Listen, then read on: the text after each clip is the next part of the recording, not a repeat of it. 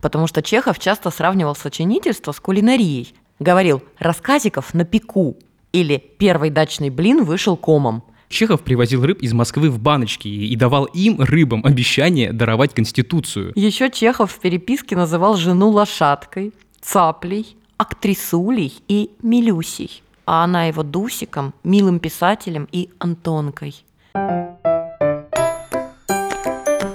Привет, это «Путь-дорога», подкаст о том, как любое путешествие наполняется смыслом, если покопаться в истории и настроиться на приключения. Я Герман Иванов. Я Лена Твердая, всем привет. Здорово, что нас уже так много, я сегодня скромная, не буду просить лайков и репостов. Ну, вы знаете, что делать. Сегодня мы расскажем, как ездили в усадьбу Мелехова, где жил писатель Антон Павлович Чехов.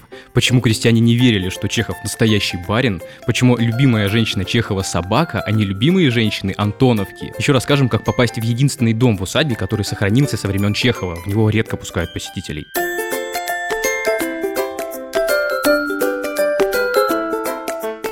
Усадьба Мелехова как маленькая деревушка, в ней много разных домиков, дорожки, лужайки, сад, есть свой пруд с рыбой, гуляют гуси. Отдельно стоит амбулатория и есть даже свой театр. В Мелехово семья Чехова прожила 7 лет, и этот период в его творчестве называют Мелеховским сидением. Здесь он написал 42 произведения. Это «Палата номер 6», «Дом с мезонином», «Человек в футляре», «Ионыч», «Крыжовник», пьесы «Чайка», «Дядя Ваня» и много чего еще. В Мелехово Чехов переехал из Москвы, чтобы пожить на природе. Ему это было полезно, потому что у него были проблемы со здоровьем. А еще он хотел уединения, чтобы побольше писать. Но вообще усадьба никогда не пустовала, и кроме родителей, сестры и братьев, сюда часто приезжали гости, это были друзья семьи и поклонницы писателя.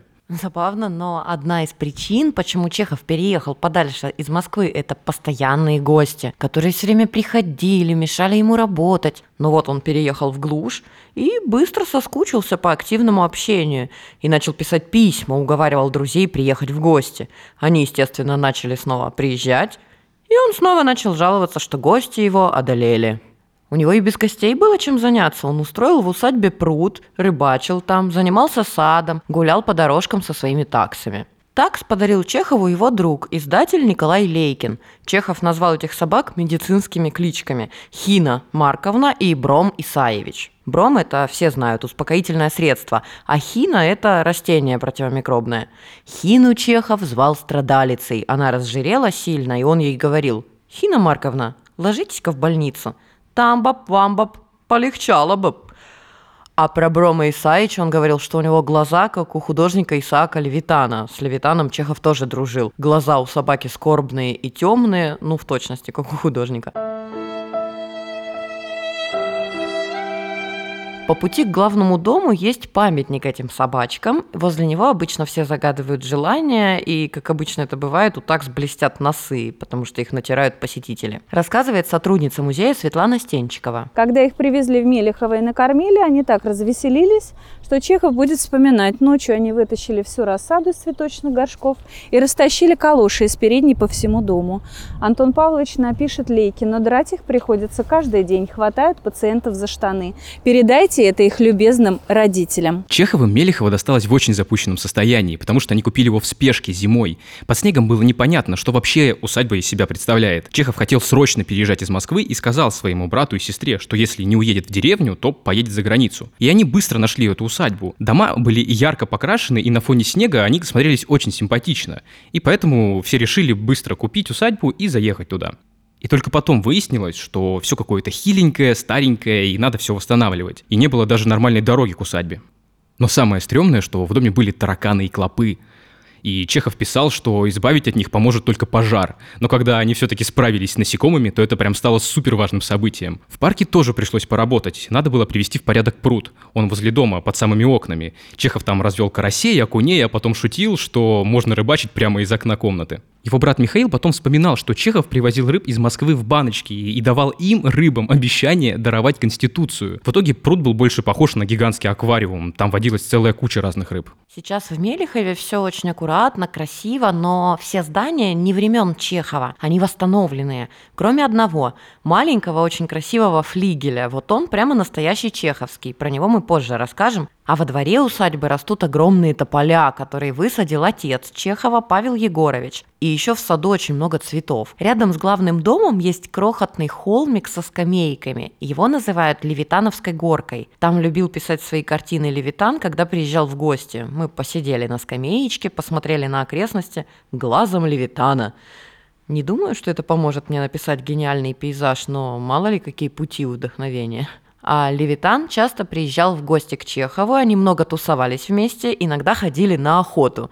Вот послушайте, какие они были горе-охотники. Левитан выстрелил в Вальшнепа. Тот, подстрельный в крыло, упал в лужу. Я поднял его, длинный нос, прекрасные одежды, большие круглые глаза, смотрит с удивлением. А Левитан подергивается и с дрожью в голосе просит, «Голубчик, доби его головку положу».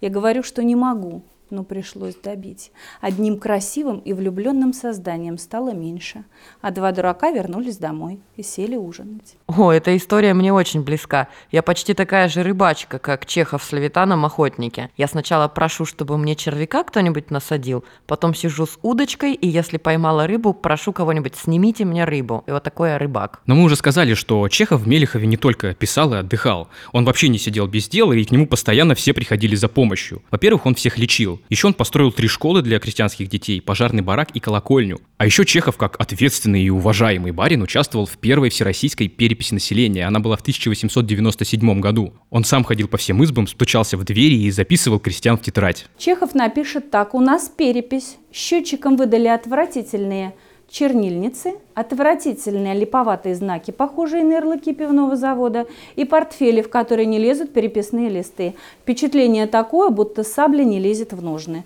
С утра хожу по избам и стукаюсь головой о притолоке. Приезд Чехова очень хорошо повлиял на жизнь простых местных людей. Они всегда могли на него положиться. Он был прям как второй Толстой. Чехов, кстати, был поклонником Льва Толстого и как-то раз даже ездил к нему в Ясную Поляну. Там они очень мило пообщались. Толстой, кстати, тоже любил рассказы Чехова, но вот пьесы его он вообще не вывозил. Говорил Чехову, что Шекспир писал скверно, а вы еще хуже. Но Чехов на него, похоже, не обиделся. У себя дома он повесил большой портрет Толстого в своем кабинете.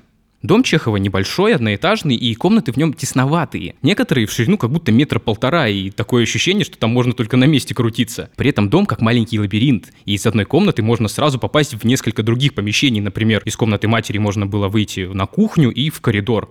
Еще в доме очень красивая проходная комната, там окна с яркими витражными стеклами. Мы такие видели в усадьбе Шахматова, где жила семья Блока. Об этом мы рассказывали в первом выпуске третьего сезона, так что послушайте. Так вот, из-за этих окон комнату часто называли венецианской. Она там одна такая, ее вообще очень сложно спутать с другими комнатами. Но вот как один раз Чехов разыграл свою гостью. Когда в Мелехово приезжает впервые начинающая писательница Татьяна Львовна Щепкина-Куперник, Чехов водит ее по дому. Они ведут оживленную беседу.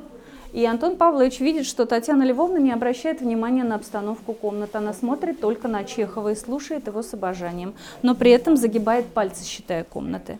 Тогда Чехов водит ее несколько раз через эту комнату, через разные двери, каждый раз называет по-разному.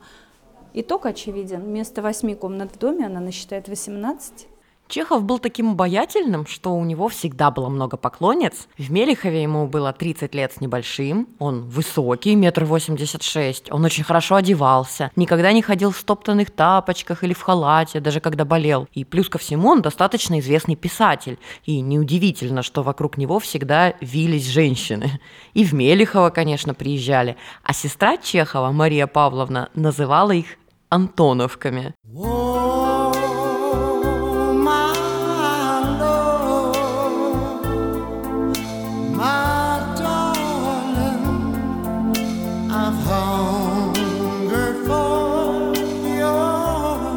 Во время жизни в Мелихове главой семьи был Антон Чехов, а его отец Павел Егорович с этим соглашался. Он был из бывших крепостных, таким очень суровым и набожным человеком. Свою комнату, в ней было много икон, он называл кельей, как будто жил в монастыре. Он любил читать старые газеты, а потом пересказывал их своей жене. Ей, наверное, было очень интересно все это слушать, особенно по нескольку раз одно и то же. Чехов всегда был очень привязан к своим родителям, сильно их любил и все для них делал, но это не мешало ему над ними подшучивать. Есть забавная история с дневником, который вел его отец. Он все очень подробно записывал, причем всякие мелочи, какая какая была погода, температура воздуха, просто все, что видел, писал. И открывая дневник отца, можно было увидеть такие записи. Клара Ивановна приехала, Клара Ивановна уехала, пиона расцвелась, продолжают возить навоз, елки перед окнами Антоши срублены, кухарку Марию рассчитали за грубость, варенье сварил я – Сколь тягостен труд земледельца, появляется такая фраза в дневнике. Масленица, все ели блины. Маш съел 4 блина, Коля 6, девица Дроздова 10. Причем, если Павел Егорович вдруг куда-то уходил, то вместо него дневник вел сын Антон. И он это делал в папином стиле. Он делал записи типа «Баран прыгает, Марьюшка радуется».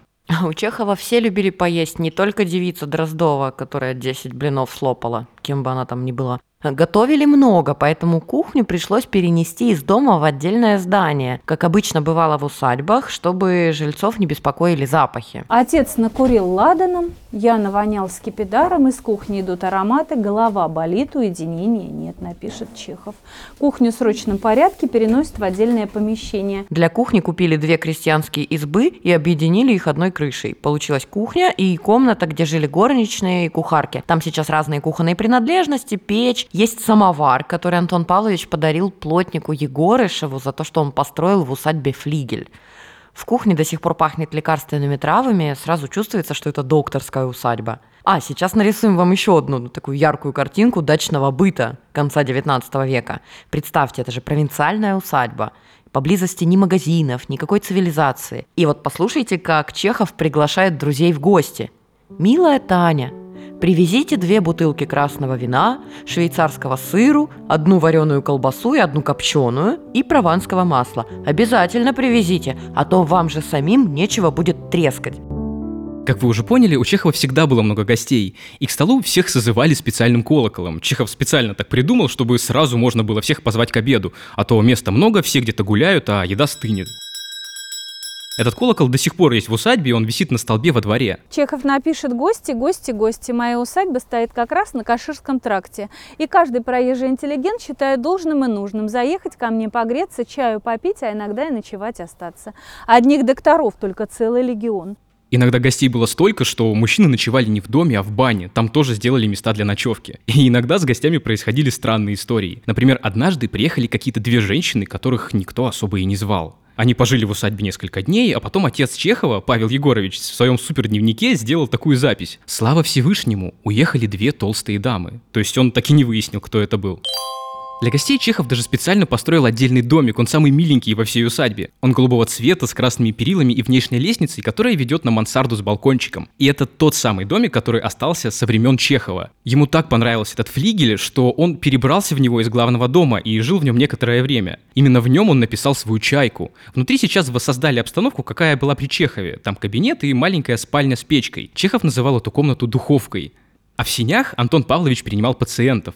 На балконе этого домика стоит флагшток. На нем Чехов поднимал красный флажок всегда, когда был в доме, и для крестьян это было сигналом, что можно прийти полечиться. Лечил Чехов бесплатно, и причем выписывал бесплатно лекарства. Крестьян это все очень удивляло, но они как могли пытались ему отплатить за доброту.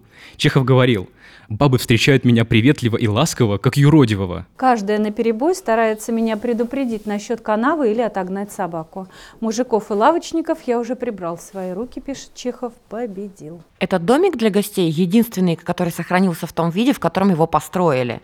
Поэтому здесь его очень берегут и открывают довольно редко только летом и в сухую погоду. Мы не попали, было закрыто. Но если вы хотите увидеть внутреннюю обстановку, то выбирайте прогноз погоды, когда не обещают осадков, и, скорее всего, вы туда попадете летом. Но даже если не попадете, можно представить, как выглядел врачебный кабинет Чехова. В усадьбе есть выставка, которая называется «Амбулатория». Это отдельный маленький домик, как собирательный образ сельского медпункта. Внутри можно посмотреть рецепты, которые Чехов выписывал своим пациентам, аптекарские весы, медицинский чемоданчик и всякие страшные докторские инструменты. При Чехове в этом домике была людская, то есть помещение для слуг а принимал больных Чехов вот в том маленьком флигеле, домике для гостей, который для нас был закрыт. И когда Антон Павлович только переехал в Мелихово в 1892 году, докторской работы у него было столько, что он очень мало писал. И Чехов напишет, в это лето я так насобачился лечить, что сам прихожу в восторг. Утром начну, а к вечеру уж готово. Больной жрать просит. На флигеле есть мемориальная доска, и на ней написано «Мой дом, где была написана чайка». Точно так же Чехов подписал фотографию этого домика, которую подарил актрисе Ольге Леонардовне Книпер. Он был в нее влюблен.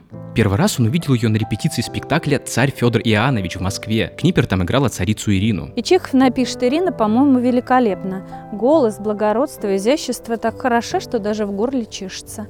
И если бы я остался в Москве, Я влюбился бы в эту Ирину. Они оба влюбились, и у них был роман на расстоянии. А потом поженились, но брак у них все равно был тоже на расстоянии. У нее театр, спектакли, ей надо было быть в Москве, а Чехов в это время уже был смертельно болен. У него туберкулез, в Москве ему плохо, и он живет в Мелихове. Ольга гостила в усадьбе всего один раз, а потом Чехов переехал в Крым, в Ялту. Можно сказать, у них был брак по переписке. Он в письмах называл ее так причудливо. «Дуся моя, ангел, собака моя, голубчик, верь, что я тебя люблю. Пиши мне, песик мой». Еще Чехов в переписке называл жену лошадкой, цаплей, актрисулей и милюсей, а она его Дусиком, милым писателем и Антонкой. Видите, сколько вариантов, а то все котики, заи, чем цапля хуже. Цапля моя. Их брак был коротким, чуть больше трех лет. Чехов умер в 1904 году, ему было 44 года, а Ольга прожила 90 лет, до 1959. За год до смерти она еще раз приезжала в Мелихово, когда там уже создавали музей, и директор музея Юрий Авдеев расспрашивал ее, как все было, когда она гостила здесь у Чехова. А она сказала, была весна, и я была влюблена. Я ничего не помню. Но описание усадьбы есть в записках самого Чехова. Например, в саду всегда росли розы и белые пионы. Чехов сам любил о них заботиться и писал сестре, чтобы никто без него не обрезал цветы. А еще в парке мы встретили нашу старую знакомую, сахалинскую гречиху. В Шахматове, в музее Блока, мы уже видели ее. Кто слушал, помните, такая стена из лопухов. На Сахалине ее добавляют в супы и салаты, а Чехову семена этой сахалинской гречихи прислал его друг, писатель Николай Лейкин, тот же самый, который ему такс подарил. И Чехов говорил, какая интересная трава.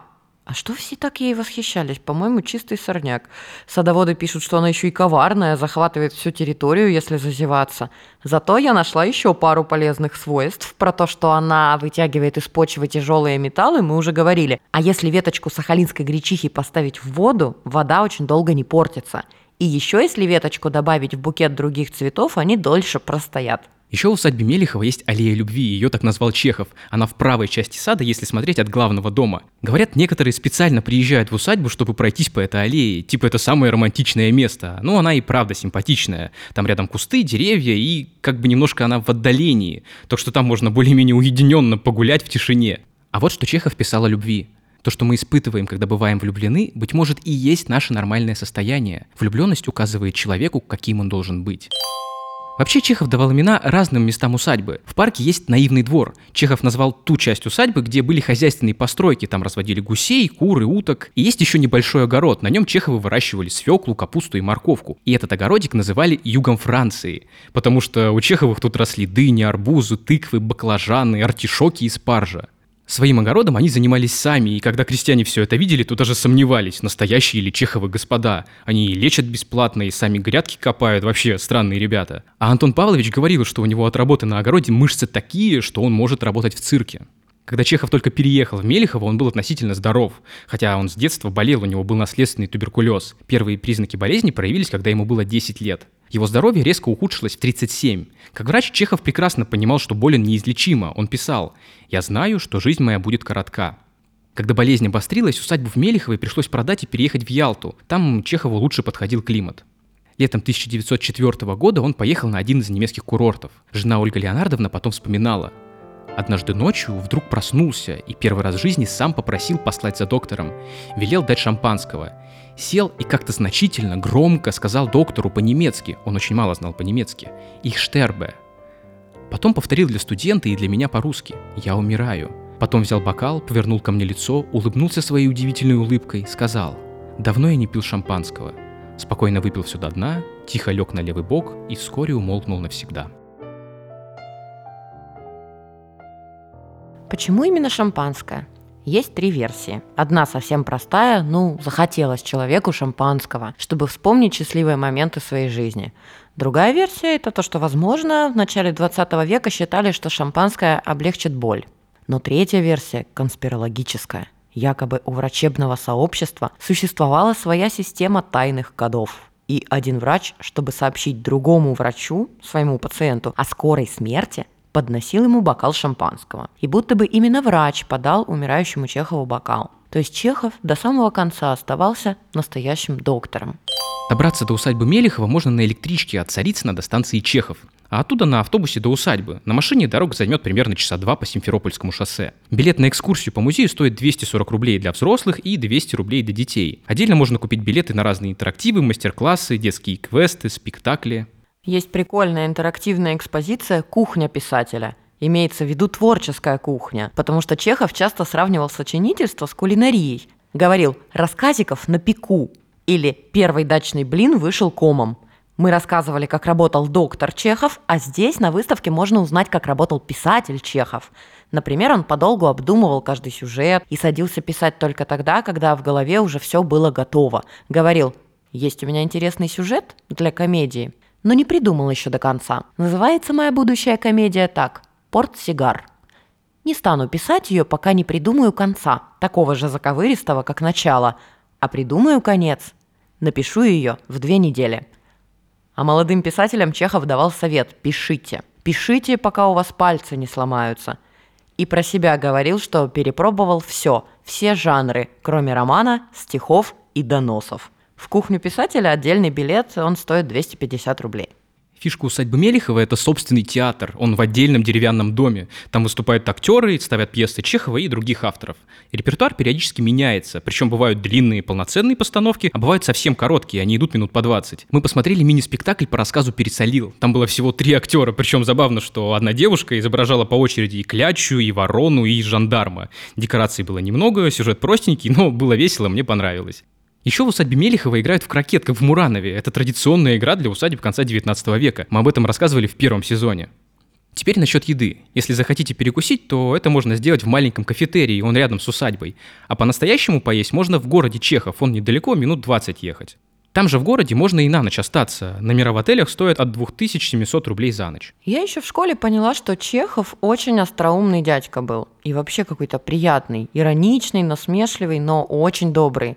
Вот бы все доктора были такие, это мой любимый типаж. А здесь в усадьбе мы как будто у него в гостях побывали, как будто мы одни из этих вечных чеховских гостей, которые приезжали и ходили все такие обалдевшие от того, какой Чехов был милый и прикольный, и попали под его обаяние даже спустя сто с лишним лет.